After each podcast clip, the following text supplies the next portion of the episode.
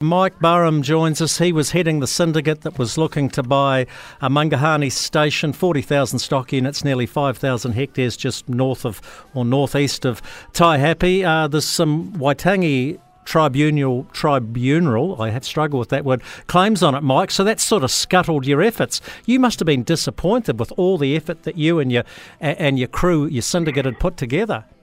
To say I'm disappointed, Jamie, is the biggest understatement there is. I've had a couple of the worst days I ever could have had.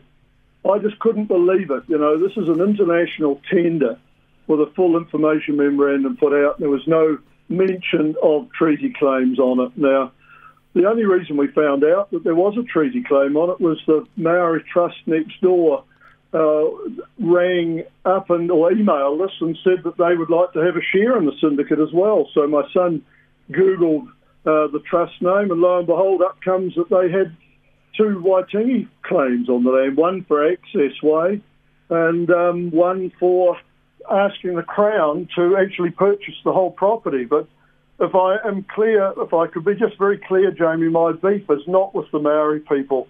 Um, I drove over the next day to sit down with the chairman and the most lovely couple they are. You would never meet nicer people, but they have real issues with this land, and I just wasn't aware of it. You know, they operate, they have 6,000 hectares at the back of Mangaohane that's landlocked.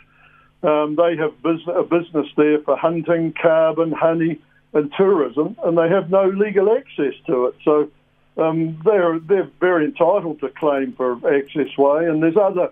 I went right back through the history with these people, and it, you know there were power sites burned down and all sorts of issues there. But my beef is not with them. They actually want the farm kept as trees. They son rang me the next night who has another claim on it, and he he said, Mike, would you help us maintain it in pasture? So no, and once we realised, Jamie, that we that the claim was there, it just became obvious that it was it was just not going to work for the we we were going to have over hundred people going onto that property. And one of the big things was they could have, you know, unrestricted access to it and use on the property. Well, it just it just wouldn't have worked. Hey, Mike, let's just fast forward this a wee bit. So where to from here? I'm hearing rumours that you blokes, because this is really a symbolic purchase, you're trying to stop pastoral land going into carbon farming or forestry. You're going to have a crack at another iconic farm property. Um, while we had huge demand for this, and we would have may even have to scale people back the amount of money we had